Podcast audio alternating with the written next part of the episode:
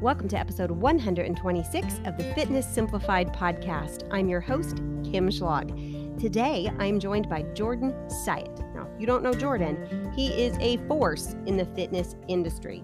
He has one of the top ranked fitness podcasts in the world. He's a world record powerlifter, and he has trained literally thousands of people to lose weight, get strong, and improve their relationship with food including none other than Gary Vaynerchuk. And of course, me. Jordan was my powerlifting coach. He's my business coach. He's still my business coach. We've been together since 2016. And today we sit down to talk about New Year's resolutions. They can get a really bad rap in the fitness industry. Jordan and I talk about what does the research actually say about New Year's resolutions? What have we learned through our coaching of many, many, many people over the years about New Year's resolutions? And what do people who are actually successful at keeping their New Year's resolutions do differently? And how can you actually keep your New Year's resolutions this year?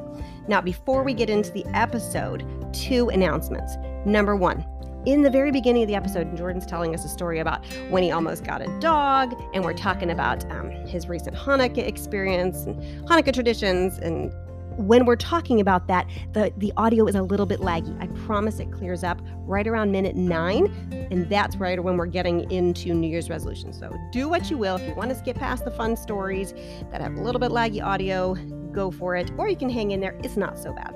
But I do want you to know it does clear up. And then announcement number two doors open for my signature course, Fitter After 40, on January 18th. That is coming up fast. Now, Fitter After 40 is the only online training of its kind that is designed specifically for women over 40 to show you exactly how to consistently implement the nutrition, exercise, and mindset strategies that will make you stronger and leaner for life while freeing you from constantly thinking about your weight. If you're not on the wait list already, get on it. You can go to kimschlagfitness.com and get on that wait list. All right, on with the episode. Let's go. Jordan, hello. Kim, what's going on? Hi, how you doing? Good. Sorry for the uh for the timing issues, but it's okay. now. Uh, can you hear me okay? Is everything all right? Yeah, I gotcha. Okay. Is it, yeah. is it lagging on my end or no? A tiny bit. Let's see. Let's just okay. talk for a minute and we'll see if it gets better before we say anything super important. all right, perfect. Perfect. How you doing? Everything good? Yeah, everything's good on my end. No worries about the time zone mix up. I do it all the time. And like we talk to people all over the world and I try my best to like never screw that up, but sometimes I do. You know? Yeah, I do it all the time. H- how's your dog? She's super cute. She's over there. She's she's not in the screen right now. I, I show her to you.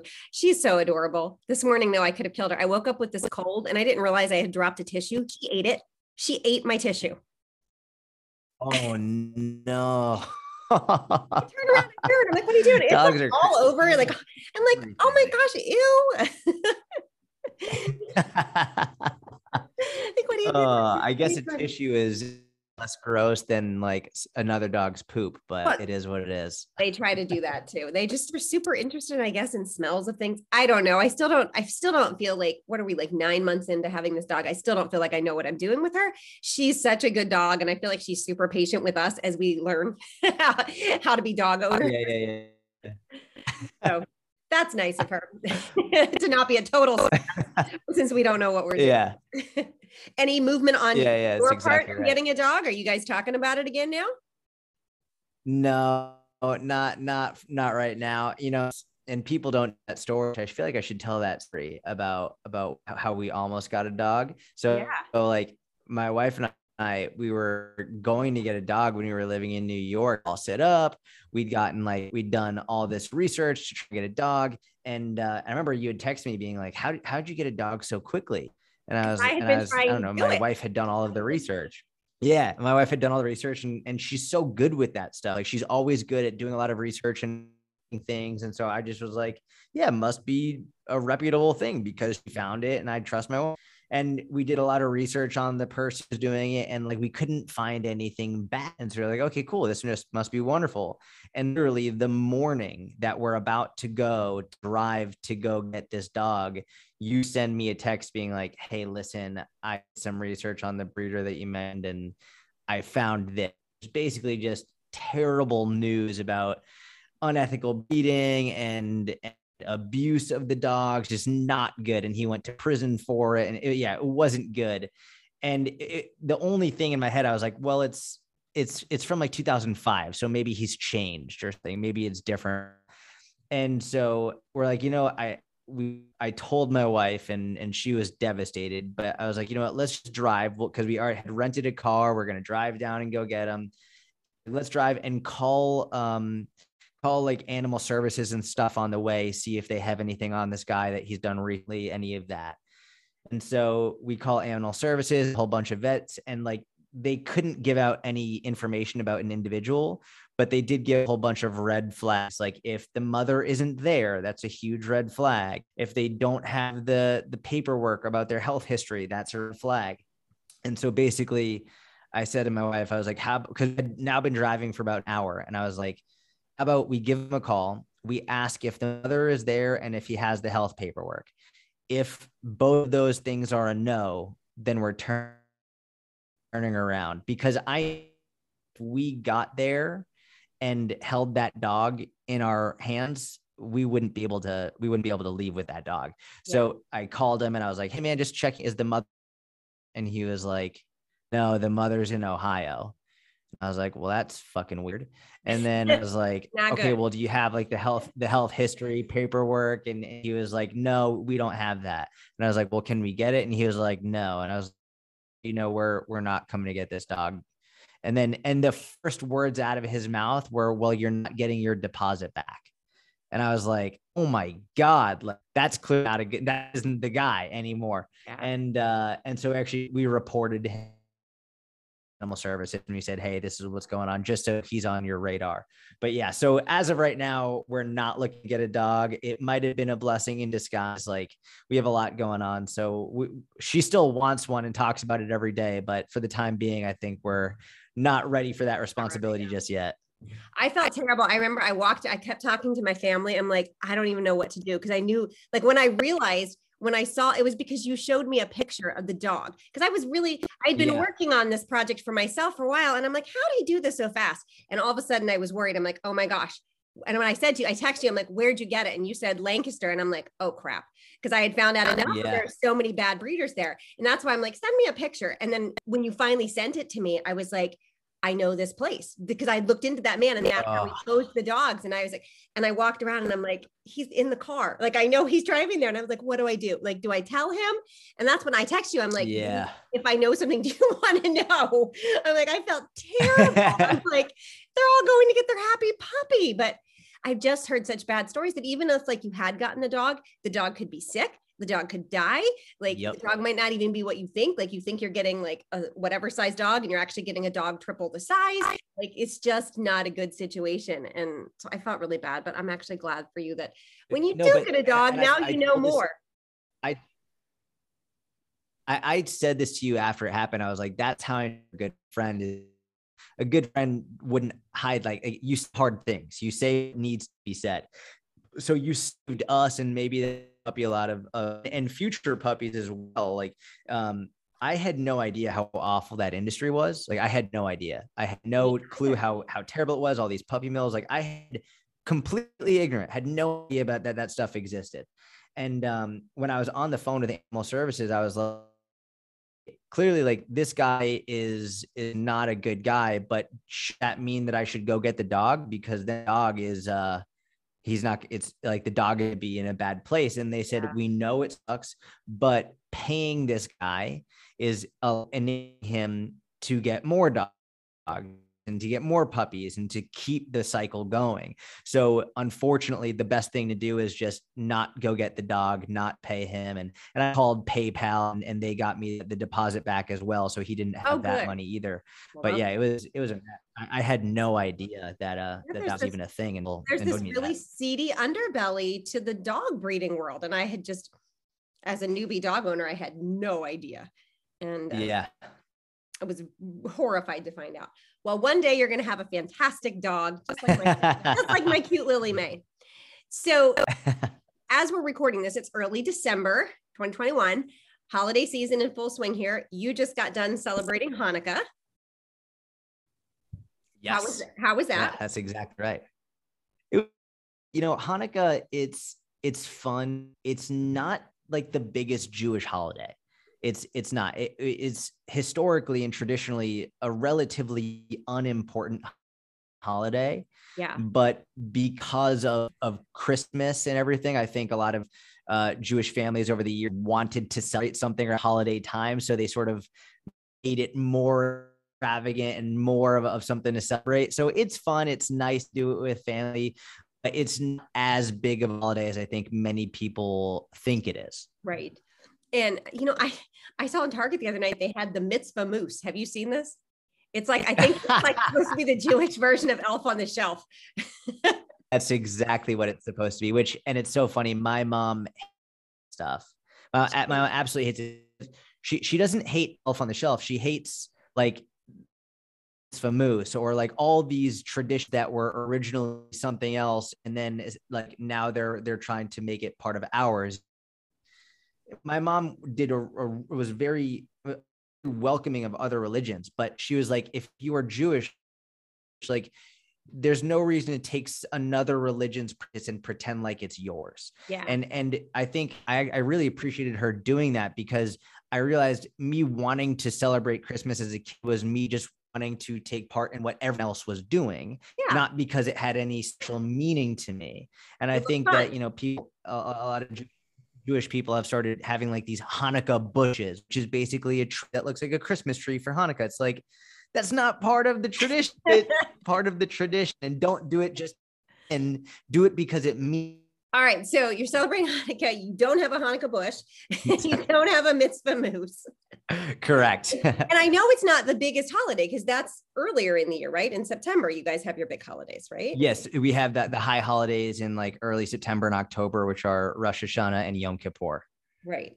Um, but you do celebrate when you guys so tell me when you guys celebrate it's eight days and i know you light your candles every single day you light a candle light a candle do you give gifts every single one of the eight days is that's the tradition so when i was a kid that's what my mom did she would give us like one gift every night um now that I'm older, we we usually just do gifts on the first night and like because we're not getting it's not like as big when you're a kid, it's like, yeah, new gifts every night. But now yeah. it's like I just want socks and I'm good. So it's like you just get a like a pair of socks and, and that's pretty much it. So yeah, we just the first, maybe the second night is when we'll give gifts.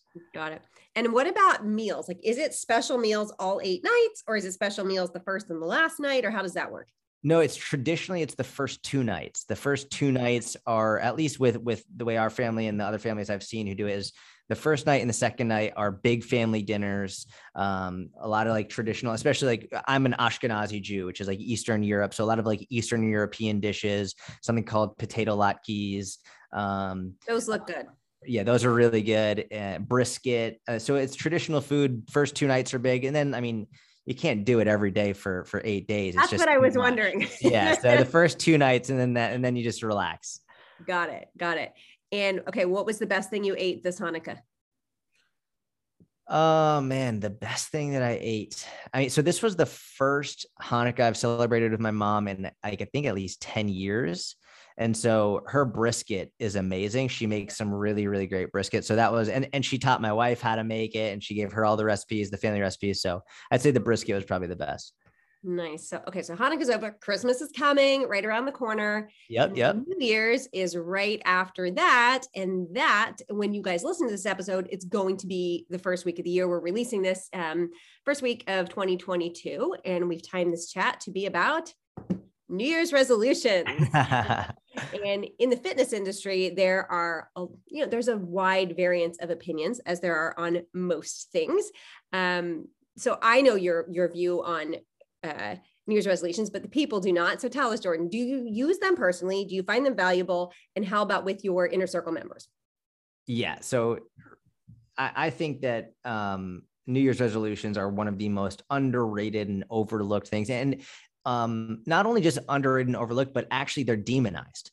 Like, and, and their people are made fun of for having them. And like, especially around this time of year, you get a lot of people. I, I see people in the fitness space and also people in the business space mm. making fun of New Year's resolutions. Like, if, if it was really important to you, you'd start today, da da da. And like, sort of, yes, I can understand that. And I actually used to think that way when I was younger. But actually, there are, it's, that's not the case, right? It's sort of like, um, you could look at it from a more broad perspective. It's like you don't just start on any given day. Like your your the timing and the environment has a really big impact on the choices that you make, right? So it's like right around the holiday season, a lot of traveling, a lot of food. Like that's a very difficult time. You're spending a lot of money on other things. There's a lot of stress. Not to mention there's still a fucking pandemic going on with all that and like all these things make it a very very very stressful time. So the idea of adding in another thing to do that maybe you're not very educated on is historically very difficult for you to do. It takes up way more time and energy. It's like no right now is actually a really difficult time for me to add that in. And if you actually look around research in terms of human behavior and, and, and psychology, you can look at the power of moments. And there's actually a great book on this. It's called The Power of Moments by Chip and Dan Heath. Really amazing book. And it's how how important certain moments are in our life. Like, for example, we could look at our birthday. Why do we celebrate our birthday? It's just like it really doesn't matter that much if you think about it like why do we care? Why do we care that it's our birthday? Is it cool find the date but you're having a whole birthday party you have a whole big celebration all this stuff. Like some people like they get excited for their birthday month like the whole fucking yeah. month they're excited about um, True. But it's these moments that actually have a tremendous amount of significance to us. Our anniversaries, uh, the first day of school, uh, and then we can also look at. And I really love this. If you look at certain fitness apps, sometimes like if you if you track your fitness for hundred days in a row, they'll be like, "Oh, congrats, 100 days," but it's like, why not 97? Right. Why not 104? like, why true. is it 100? It's yeah. it's moments that actually have a tremendous amount of significance, and it's shown in research time and again that they, if you have these moments and you make note of them, it, it can help you long term. And so, looking at January 1 or the new year as a fresh start, it has helped many, many, many people, and a lot of people who are anti uh, anti New Year's resolutions will cite something saying 95% of people won't even achieve them, which to be frank, I don't know where they got that number because I've never seen any research saying 95%. Yeah, Jordan, I look around and I can't find a definitive number. They're all I've, pretty, they're all pretty grim, but 95, 98, 90% yeah. of people fail. I don't know where the numbers come from. And I kept digging to try and find like a really good stat. And I got some interesting stuff, but there's not a definitive one. No, not at all. But so even let's say it's 95% of people don't achieve their their uh, New Year's resolutions. Well, out of a million people, 5% is, is that's 50,000 people. Yeah. That's a that's a fuck ton of people. That is so many people achieving their goal. And then that's only assuming a, a population of a million, but there are millions and millions and billions of people. Mm-hmm. So it's mm-hmm. like you, your likelihood actually does go up. Not to mention if you're going into a New Year's resolution already thinking it's not going to work, then of course it's not going to work. But if you go into it with this idea of, listen, there's actually a pretty significant chance that this is going to work. I do really care about this. Uh, there's like, as long as I do X, Y, and Z, this could be a, a legitimate thing that by the time next holiday season comes around, I already have this habit ingrained. I don't need to worry about the stress of the holiday season or or the money or any of that because I've already ingrained this new habit. Then you could already be well on your way by the time the next holiday season comes around. That's right. That's exactly right. You know, I was looking into this idea. You were calling them um, these moments that we have. The term that I come by in the literature is temporal landmarks. And yeah. it's this idea. And I thought it was so interesting about why they say it tends to work is that we separate time periods, as in, um, we attribute like the negative things about ourselves to that former self like that was me in 2021 but now there's this this moment in time this temporal landmark and now me in 2022 is going to do X, right? And so it's this moment of separation between yeah. these time periods. And it could be New Year's, it could be, like you said, it could be your birthday, it could be your anniversary, but having these moments can help us get this, what they say, as you said, this that term, the, this fresh start effect. Um, I think it's a really fascinating concept. And I think it's interesting when people poo poo it. Look, if you want to start now, that's totally fine. Like you can start now. And if for whatever reason you're like, I'm feeling like I'm feeling it, like for me, it's a good time to start, go for it. There's no reason to not start now. Especially, I like the idea in December of starting something small. Like, you know what? I'm going to start walking every day. I'm going to start walking every day. Like, I'm not trying to like massively lose weight, but like, I'm just going to do that. Because then when you hit January 1, like, you've already built up some momentum, right? Like, doing this little thing. But there's really something to be said for this idea of, I'm starting today. It's January 1. I'm getting a fresh start and here I go. Um, because like when we're talking to you, it is January. It's early January. Like if you were hearing this and it was June, I'd be like, let's look for another good landmark. Let's look for the first of the month, like the fourth of July. Like pick something close. Don't wait for for January one. But if it's here, like let's use what we know and let's go with it.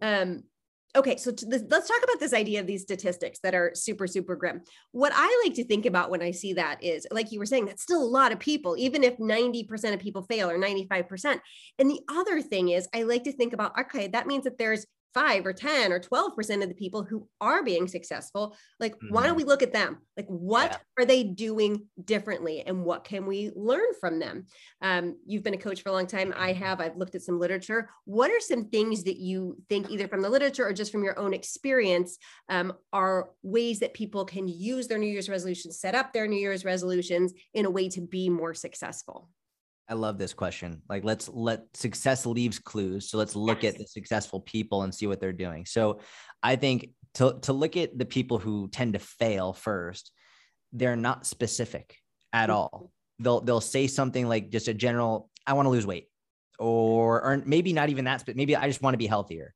I'm going to eat healthy. I want to I want to exercise. It's like, well, great, but that's not specific at all. So if you look at the people who are the most successful, and by the way, I'm holding this fake cigarette. This is not a real cigarette. I just, um, I didn't think it was. I'm super glad you didn't show up for this podcast wearing the mullet and the cigarette and all. I almost did. I almost did have the mullet on. but if you look at the people who are most successful, they they take a specific goal and they break it down into very clear, actionable steps. So they have uh, their what I call their objective based goal.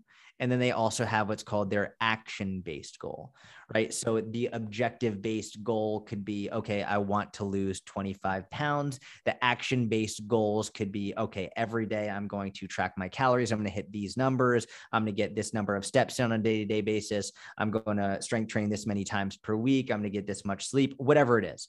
But for it's not just clear enough to say, here's what you want to do. Here's you what you also have. You have to have two categories. You take a piece of paper, you, you draw a line right down the middle. On the left hand side, you have your objective what you actually want to achieve. And on the right hand side, you have your action, and here's what I'm going to do to achieve it. And you, it's not just one, you have to have a clear action. And this is why when I make New Year's resolutions, I don't have a massive list of 50 things. Mm-hmm. I usually have like two to four. Uh, in 2020, I have two of my two of my like four or five resolutions were um, to floss every day and and to uh, uh, do what I needed to do to improve my blood pressure, which was to do more cardio, all of that. And this was two years ago now.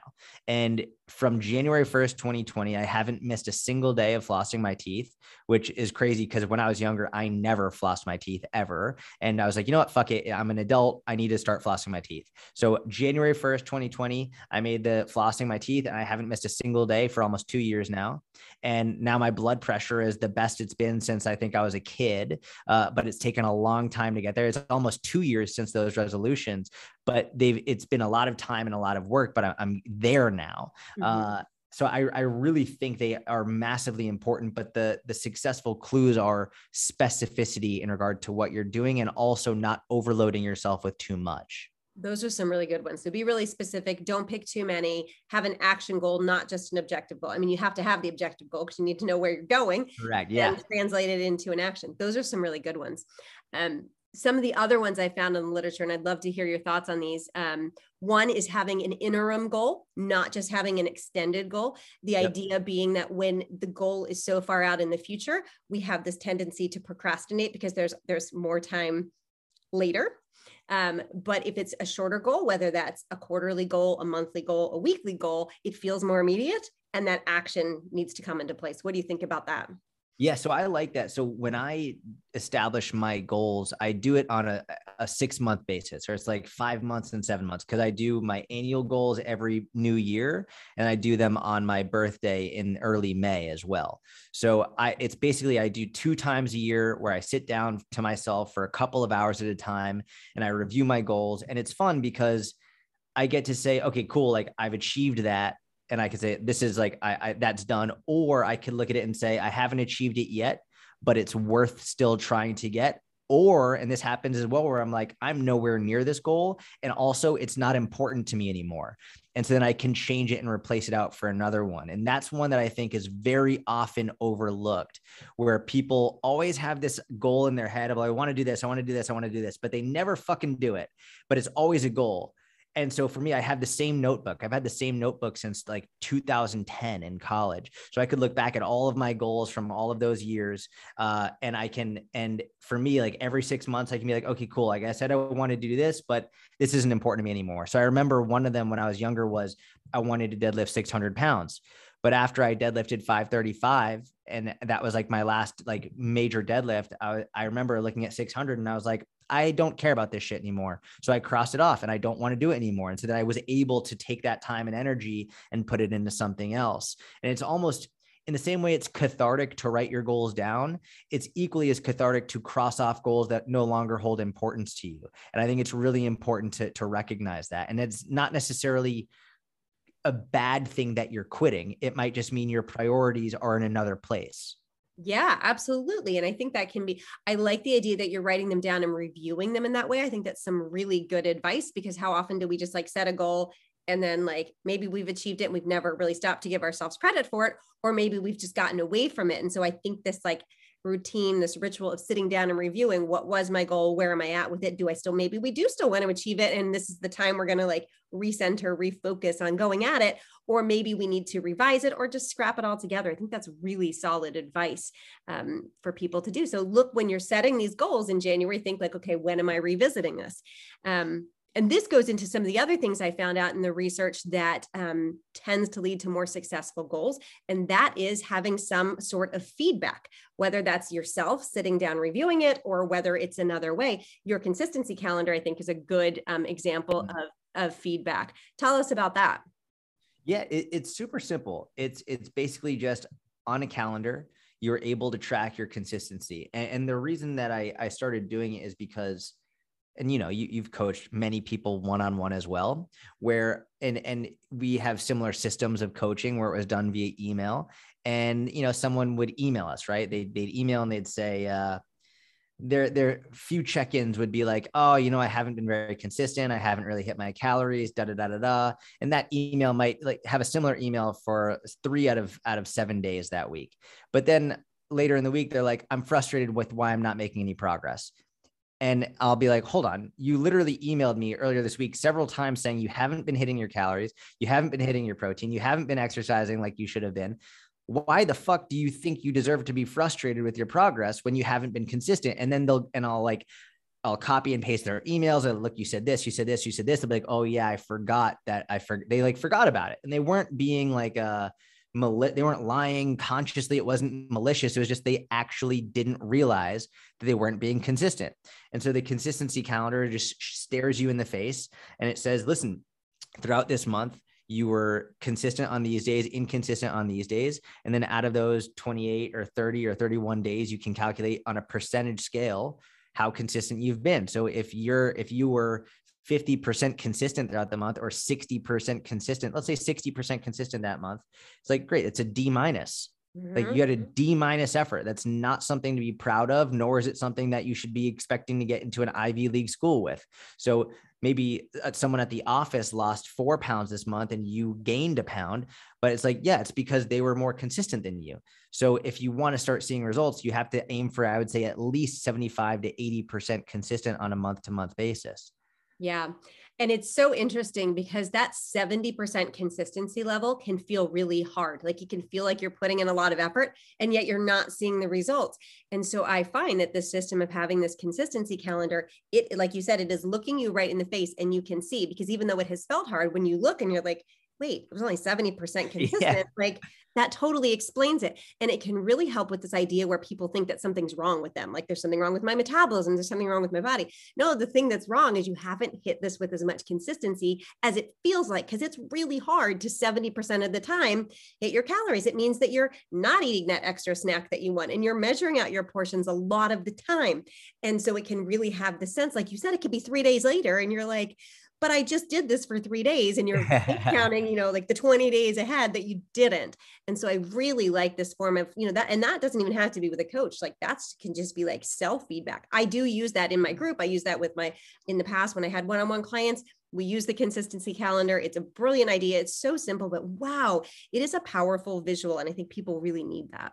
The funny thing about that for me is always how surprised people are the first time they actually track their consistency, they're always like, whoa, I'm way less consistent than I thought I was. Yeah. And it's just it's because the thing about about when you're starting this new lifestyle, you're trying to be eat more healthy and be more consistent with it, is oftentimes it takes up a huge portion of your thought process. It takes up a huge portion of your mental and emotional energy. And you're thinking about it all the time. And then you see someone in the office having a Hershey's bar and you're just like, oh God, I want that. And you're white knuckling it and you're gritting your teeth. And then so it just, it takes up so much mental, emotional energy for you that you'll remember how you said no to that Hershey's chocolate bar, but then you'll forget how you went home and had four glasses of wine and it's like and it's one of those things where nothing's wrong with the wine but you'll you'll only remember and sort of going back to moments you'll remember things in moments. And you'll remember really really great moments and you'll remember really really difficult moments.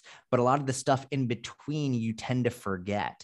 And that's why it's like if you have an amazing vac if, if you let's say you go on vacation to uh to disney world and uh, you could have a, the most amazing vacation. It could be an incredible time, but on the plane ride back, uh, someone throws up on you, and the person behind you is kicking your seat the whole time you're probably just going to be talking about how the fucker behind you is kicking your seat the whole time rather than remembering about how great the overall vacation was. Yeah. And it's because we remember these moments. And so if you if you're white knuckling it and having all of these moments of I couldn't even enjoy myself out with my friends or family or I couldn't do this, then that's what you'll remember is where you didn't indulge, but you'll forget about all the times that you weren't actually consistent unless you're honest and have that calendar. Yeah. Yeah, it's so important. Um, you know, consistency calendar is a big one for me that I use as far as this kind of feedback. Another one that I think works really well is doing monthly progress reviews. I did mm. this for my one-on-one clients when I had one-on-one clients. Now in my group, I teach them how to do it, um, and it, they go over their consistency calendars. They can figure out those stats. They also look at their progress pictures, their measurements, and then their trend line with their weight, so they can see like here's what's happened and here's what I've done, and like how are they matching up? What changes do I need to make? And it can help in both in because sometimes people just don't recognize how far they've come like they're shocked like they feel like not much is happening and then they see those pro- progress pictures and they're like wow like i'm doing yes. great right and then that can help them feel more motivated to to continue on and sometimes it's the other way they feel frustrated that they you know they're trying so hard and nothing's happening and then they look at those consistency stats and they're like oh and then that's more motivating because it's in their control to fix that right there's nothing exactly. magical and you know uh, um, confusing that's wrong. And so I really like the idea of people doing that on their own, just like every month checking in with what have I done and where am I at? Um, and that goes back to that feedback idea. Yeah. Yeah. Um, one other thing I had seen in the research that can work to have successful New Year's resolution is to use approach goals versus avoidance goals. Mm. What are your hmm. thoughts on that idea? So, and tell me if I'm wrong. I'm assuming an approach's goal is like something that you want to like approach from a positive perspective, like something you want to add as opposed to avoid. Like you're not allowed to do that. Yeah. So, like the idea of instead of saying like I'm going to give up sugar, you say like you know what I'm going to eat 30 grams of fiber and one gram of per pound of body weight of protein daily. So that's the the kind of two different ideas. Yeah. I I generally favor that approach in most aspects where it's like rather than taking something away, you can add something in replace of it. It tends to have it tends to be less restrictive in terms of um in terms of your mindset and like I've always said I always want to pull a fire alarm just because I know I'm not supposed to. like anytime I walk one by, of these one, days, Jordan, you're always saying that. One of these days, you're just going to give in and do it. one day, I, I will do it before before I'm gone. I will do it. But like, just because when you're not supposed to do something, it's what you want to do.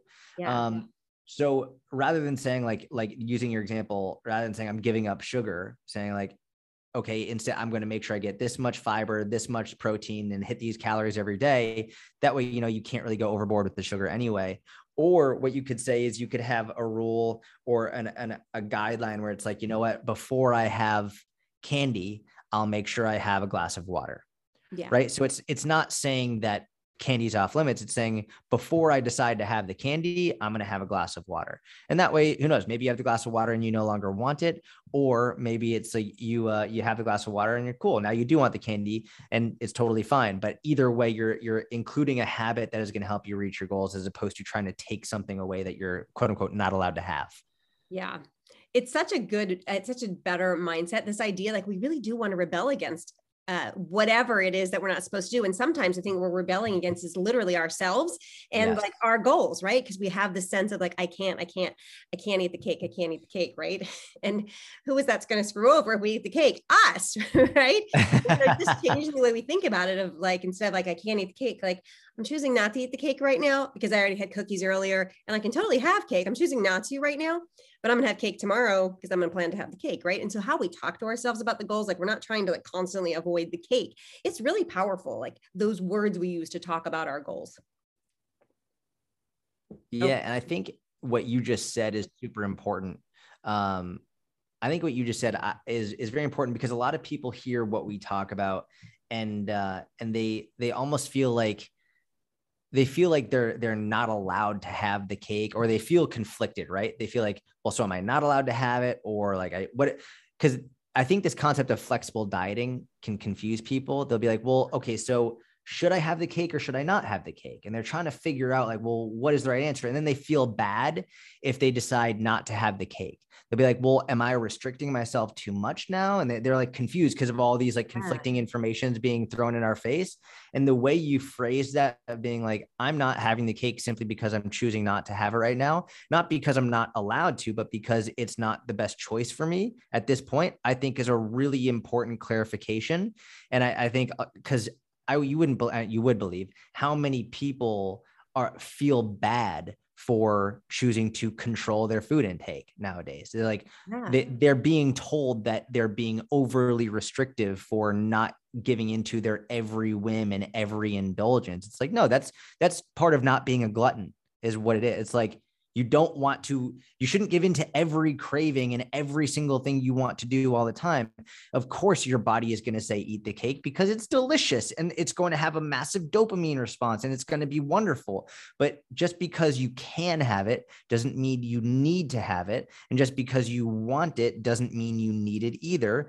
And it doesn't mean you're not allowed to. It just means pay attention to what is best for you at this point in time. Yeah. And your choices can be different every single day. Like some days I choose to have the cake and some days I choose not to have the cake. And I think Correct. it's super important to remind yourself it's always your choice and keeping your goals in mind. And, you know, there's definitely this idea out there these days that like any kind of restriction on ourselves is like, you know, heading into like having an eating disorder or like you're setting yourself up for failure. And in reality, it's over restriction that's the problem. Not that we can't have any sense of restriction. And I think how we choose to talk about that to ourselves is a really big part of it just being, I mean, just like with like when you don't have kids yet, Jordan, but soon you'll have kids, right? Like I would never like have my kids like not have any rules but right. i also don't want to give them too many rules right they need some rules to have this sense of happiness and freedom and like I'm free to make lots of choices within these guidelines, right? Otherwise, you don't have happy kids. Like toddlers don't want to have no restrictions as much as they think they want to have. Teenagers think they want to have no restrictions, but they need some and they're happier there. And I think it's the same with us with food. Like we don't want to like just be able to eat nonstop all day. We're not going to like how we feel. We're not going to like how we look. We're not going to like what it does to our health. And so having some guidelines is really actually an important and powerful part of life. Could not agree more. Well, and I like that analogy with the kids. That's exactly right. Yeah.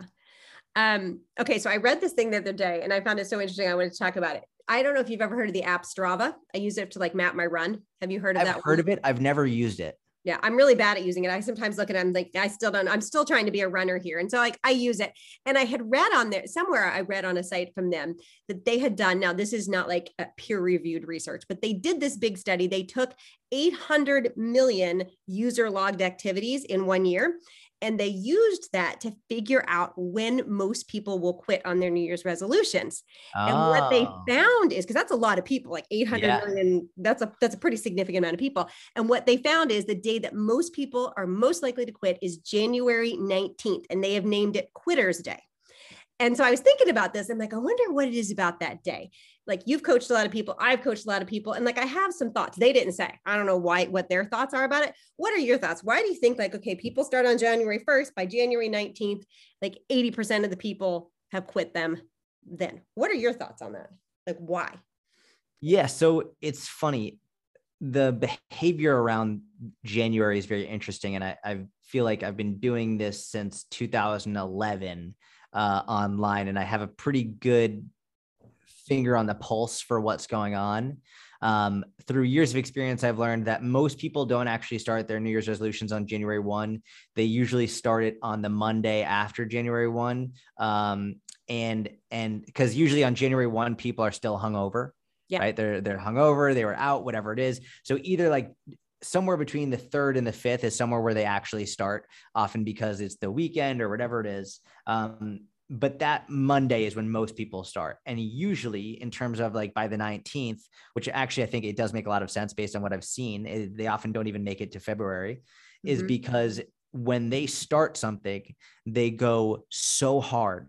They're like, all right, every day I'm doing it, no bullshit. I'm going to work out, I'm going to run, I'm going to lift, I'm never going to eat anything bad. And they can white knuckle it until about two to three weeks and that's it. And then usually around that time frame is when they miss a day of working out or they have something that they deem bad in terms of food. And then they think they, they screwed everything up. So they're like well uh, you know what's the point? And then they fall off from there. And when in reality if instead of starting off trying to work out every single day and be literally perfect with their nutrition if they were more flexible with it and more uh, sustainable uh, with their approach they would have been able to go on forever. But you can't do that perfect every single day forever. So it makes yeah. sense that that's around the time that they notice that. Yeah, I think that's a big piece of what it's got to be that burning out effect because they're just trying every day to get it all just I actually just made a post about this today on Instagram the idea of like we really should expect just like with anything else like if we're learning to golf or we're learning to play piano like would you imagine like Jordan if you decide like I'm going to learn to play the piano like the, the day your your new teacher gives you an assignment that you would hit every note correctly like that's literally what the lessons are for. Like nobody would expect like to never hit a wrong note. Nobody would expect like to take golf lessons and expect like every single stroke to connect with the ball even, right? Yet we start something like a weight loss journey. I hate that word, but I don't know it, right? But we would we expect to start it and just get it all right. We expect to like we're humans, we eat food, we should know how to do this. And it's a lot of pressure. Whereas if we let ourselves look at it as like, this is practice, and of course, I'm not going to get it all right. Like, I'm learning, like, I'm learning how do I get in 140 grams of protein? And like, how do I stop at three cookies instead of eating 12? Like, I'm learning these things. Um, expecting that can really help with this whole like and you've said it for years like this whole like don't screw it like i'm not screwing it up mentality right um, i think that can really help with this sense of like i have to get it all right every single day and then we burn out Agreed. I completely agree. Yeah, I, I, think both of that where it's they they they basically set themselves up for failure. Where yeah. it's like they set themselves up where they they have something that is completely unsustainable, and then as soon as they it, by their own definition fail, now they've labeled themselves a failure, which is just it, it's a compounding effect. Yeah, it's that's a doozy of one. So everybody listening to this, don't do that. When you start setting your goals, don't expect that you're going to get it all right and don't go in with like all guns blazing. Like yeah. start out with a couple of things you know like maybe have like an exercise goal and a nutrition goal and have them be manageable. And it doesn't have to be super small. Like i hate when people and i used to just i remember when i was a brand new coach right? I just hadn't gone through pn1 and done my and like they're like have like a water goal. So i'd give my clients like a water goal and a workout yeah. and they weren't making any progress well no, no how shocking yeah. is that they literally haven't changed how many calories they're putting in their body right. We're just drinking more water so don't make it that small like pick something impactful you know, have it be something that's going to actually change the dial and how many calories you're eating. And then stick with that and like give yourself credit for doing that. And then, you know, like add some more things into it. It doesn't have to be turtle slow. And in, in fact, Jordan, correct me if I'm wrong, but from what I've read, people who have a ton of weight to lose, they can go better with this like fast approach to yes. weight loss, right? Those are people like if you have like 100 pounds to lose, you can losing some fast can actually be um, more impactful for you in the long run. So you know, it doesn't have to be these micro goals. Well, it's actually it's funny because I was about to bring up my brother who over the last year yeah. has he's lost over 130 pounds in the last year. So my brother struggled with his weight his whole life. My whole family has really, except except for me. Um, and and so he reached out right at the beginning of 2021 and uh, he was like listen i want to get this under control. And and him and i hadn't spoken for like 10 years. Like we hadn't really spoken at all didn't have a very good relationship. So finally he reached out and i was like let's do it let's go. And the the changes that we made were nutrition just like keep like counting his calories didn't count protein didn't count carbs didn't count fats just calories and walking. That was it. Um, and he's lost over 130 pounds in about a year. So it is a pretty fast rate of progress. Oh, yeah. By like any standard of the definition, but he also had a lot to lose. Now he's down to about half a pound to a pound a week. So he's gotten down to a point where it's significantly slowed down in terms of the rate of progress at this point. But for the first few months, he was just losing hand over fist and it was actually really wonderful because it was the first time I've ever seen him like really excited about his progress because he had done other things where he'd lost weight quickly, but it was doing a juice cleanse and and it was he yeah. he wasn't happy. He felt like shit. He wasn't eating foods he enjoyed. And this within 3 months I knew I was like this is going to stick because he's still he's still enjoying pizza. He's still enjoying his favorite foods. But because he had a much higher body fat percentage he he was losing weight much more quickly. And yeah. but it really comes down to it was just his calories and walking. And that's that's all he did for the first like six months. Yeah, that's fantastic.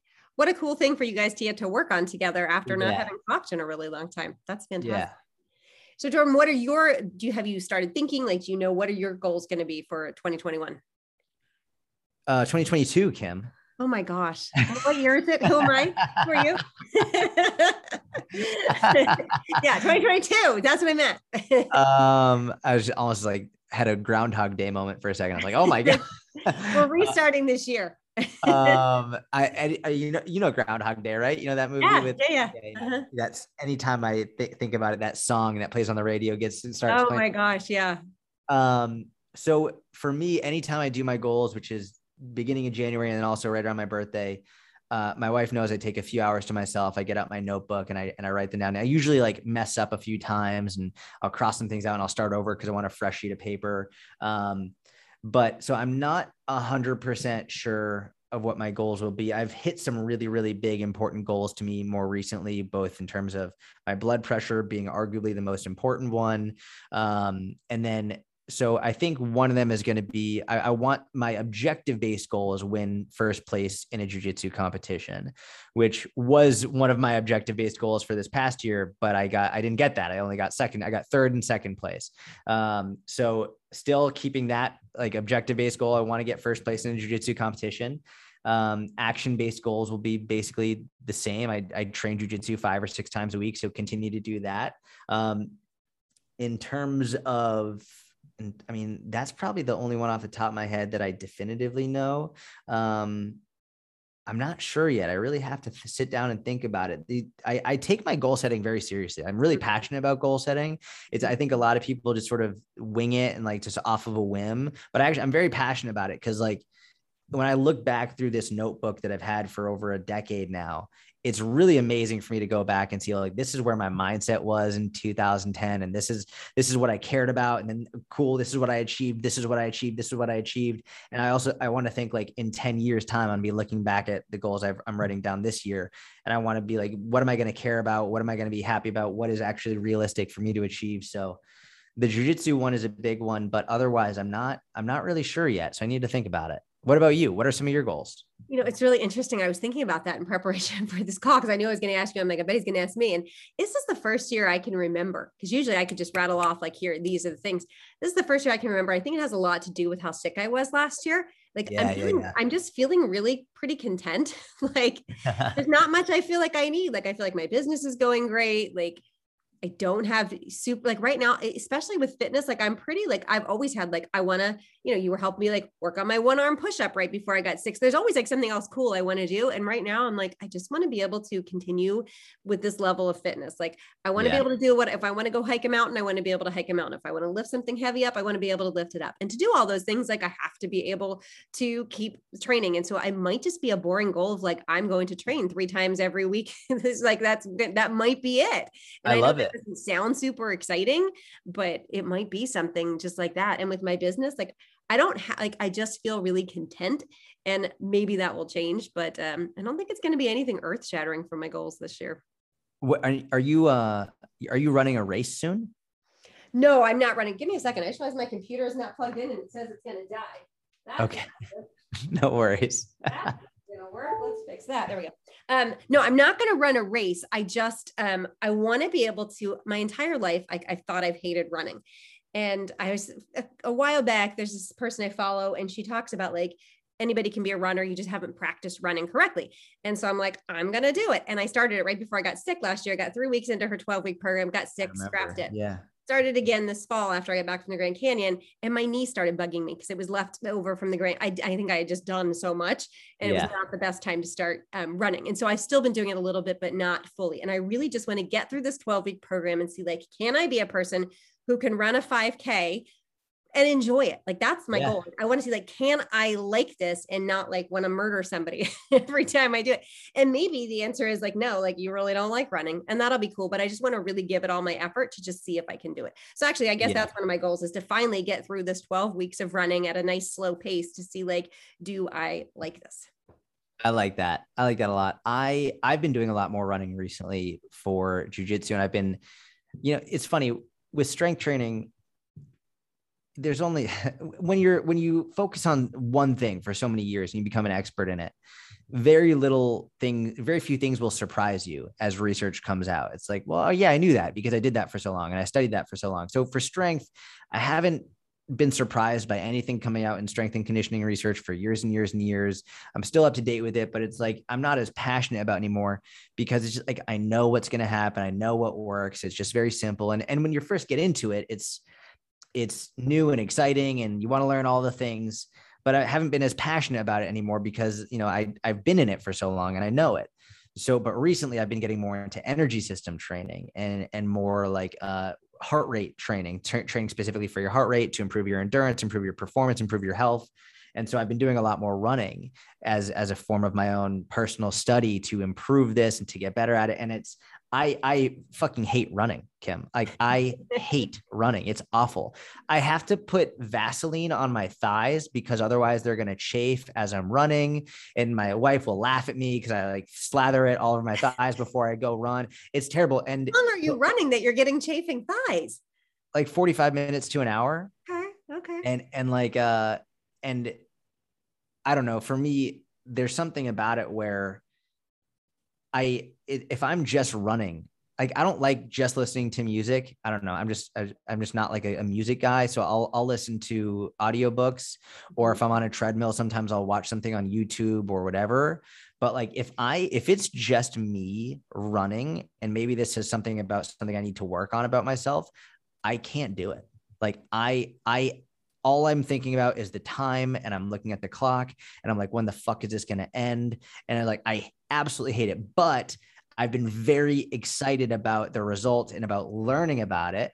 And I'm hoping that as I continue to improve with it, I'll get more and more passionate about it. But yeah. I also frankly don't see myself ever enjoying running as much as I love lifting weights. Like lifting weights for me is just fun and it's like it's exciting, whereas running is just like, ugh. I, I know. But I also I understand the benefit of doing cardio and yeah, various types. But for me, it's it's really the I almost need something to take my mind off of it in order to enjoy doing it. Because if I'm thinking about mm-hmm. doing it, I hate it. Oh yeah, for sure. I definitely I like music, and so I do listen to music when I run. I don't like running on a treadmill. I do run outside, um, and I I just enjoy that way more. I think I would not be successful if I was running on a treadmill. I think I would hate every minute of it and be like looking at the clock and being like, "Is it over? Is it over?" Um, yeah. So it's it's been interesting. You've been talking about cardio so much. You have the entire um, online fitness business mentorship. We're all participating in this cardio challenge, which is really funny because everyone, so many people have been like, I can't believe I'm saying this, but I'm kind of excited about doing cardio. it's been fun to talk to everybody about it. Um, and, you know, this has been something that's been on my mind for a little bit as I keep attempting to be a runner. So it's fun to be talking to lots of other people about doing it. Um, it because so many of us we get into strength training because we love lifting and most of us have like as you've said like really kind of had this attitude of ah cardio like cardio who cares about cardio? Although i will say i have been somebody who's really promoted the benefits of walking for a really long time now. A lot of people are going to ask this question do you think walking is cardio? Everyone always says that. What do you think jordan? So so here's the thing. I walking is a form of cardio and it is a form of exercise for sure. And if i had to put my money on the if you could only do one form of exercise for your entire life, I would say walking is the best one.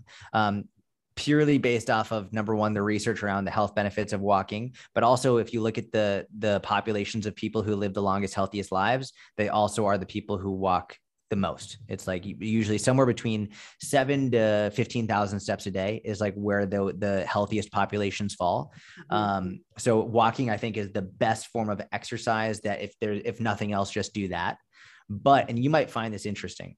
Uh, I was reading some papers last night and cause I've always been interested in, in what's the difference between cardio and strength training in terms of the effect on your heart and why is what what's actually physiologically going on and so you notice in the in the challenge that we gave the mentorship we was like zone 2 cardio mm-hmm. and and most importantly under 150 beats per minute and what i found out so if you look at the heart of someone who does just pure strength training all the time without cardio, they'll get hypertrophy of the heart. The heart will grow, but specifically uh, a, a, thicker heart. The, the lining of the heart will become more thick if you look at the heart of someone who does more cardio, not necessarily walking, but more of like a, a, zone two, about 100 and somewhere between like 115 to 140 beats per minute, depending on your age and all of that.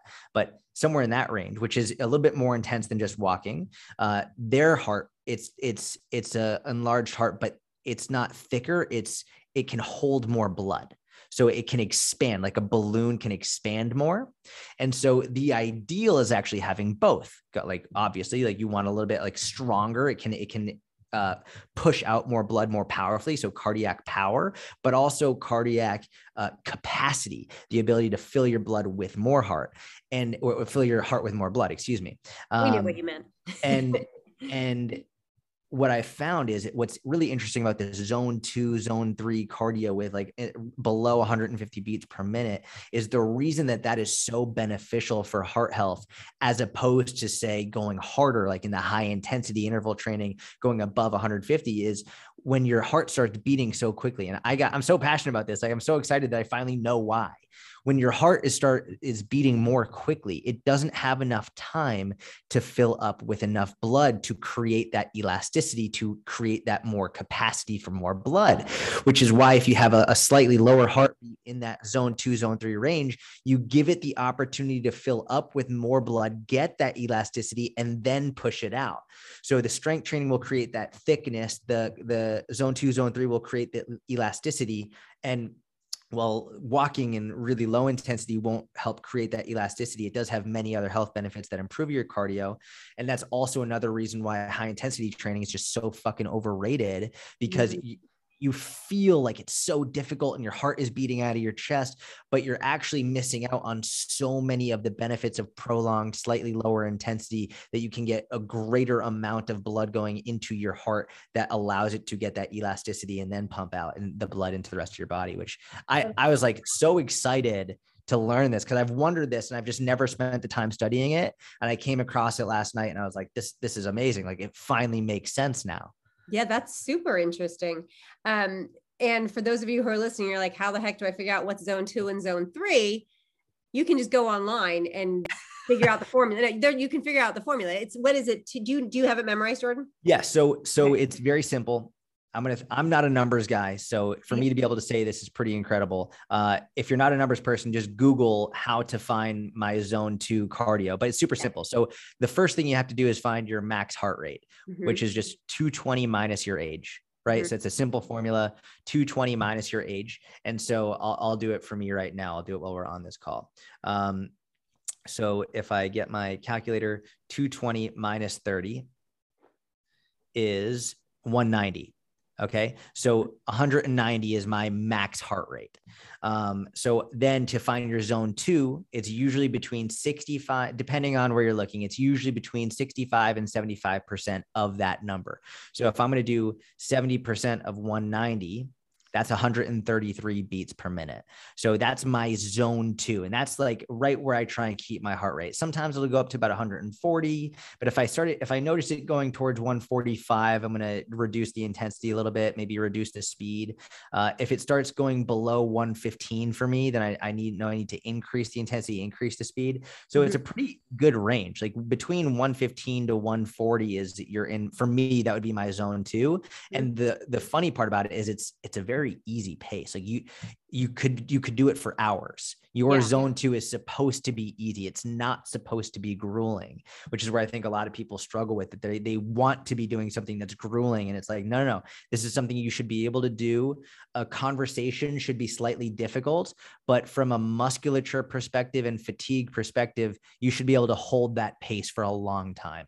Yep. My zone two is not even running. Like I can do it at a fast walk. So like when yeah. I go out for like if I fast walk, I was surprised because I um even though I've been running, I have not been paying attention until you brought up this challenge. And so then I did um I can't remember whole numbers in my head. I want to say it's like mine is like 109 or 113 is my bottom number. And the first day I did that, I just assumed it was going to be a slow jog. And yeah. then I was like, wait a minute, like I'm up way past that and I'm like still like walking really fast. So yeah. It's not as fast as you guys might think that you need to be going to get into that. And you can and you can sustain it for quite a while. Yeah. And the cool part is this is where it's one of the best parts about weightlifting and the the motivating parts is you can see your strength improving over time. Like at first I was deadlifting 135 and then I could do 155 and it's like the numbers don't lie. Well, you can do the same thing by tracking your heart rate where right now, maybe you're in zone two while you're doing a brisk walk, but eventually you could be doing a jog and be in zone two. And then maybe what used to be a sprint is like eventually you're you're running so quickly and so much faster, but it doesn't feel nearly as taxing. Yeah. Because that that's the sign of cardio improvement, cardiovascular improvement, where now you can run so much faster for so much longer without nearly as much fatigue. And mm-hmm. so that that's to me a really exciting part about it is because you have that objective raw data. Hey, my heart rate is is here, but my mile time is significantly faster, which is like that's that's really cool. Very cool stuff. This has been fascinating. Thanks so much for coming on, Jordan. You got a lot of you got a lot of stuff going on. You've got the mentorship. If you guys are listening to this and you're a coach, it is the place to be. Seriously, Jordan and Mike Vacanti. If you want to be not only a successful coach, but like a good coach, somebody who's actually like cares about coaching, that's the place to be there. Online fitness business mentorship. Of course, we've got the inner circle, right? Yep, yep. At the inner circle. And are we allowed to mention the book yet? Can you talk about the book yet? Yeah, so the book uh, is coming out, I believe, in June. I think the, the book will be out in June. And uh, yeah, I'm excited about it. It's been a long time coming. So, but if you, oh. I appreciate you having me on. This has been wonderful, uh, a great conversation. And thank you. This has been great. Got it. All right. Thanks so much.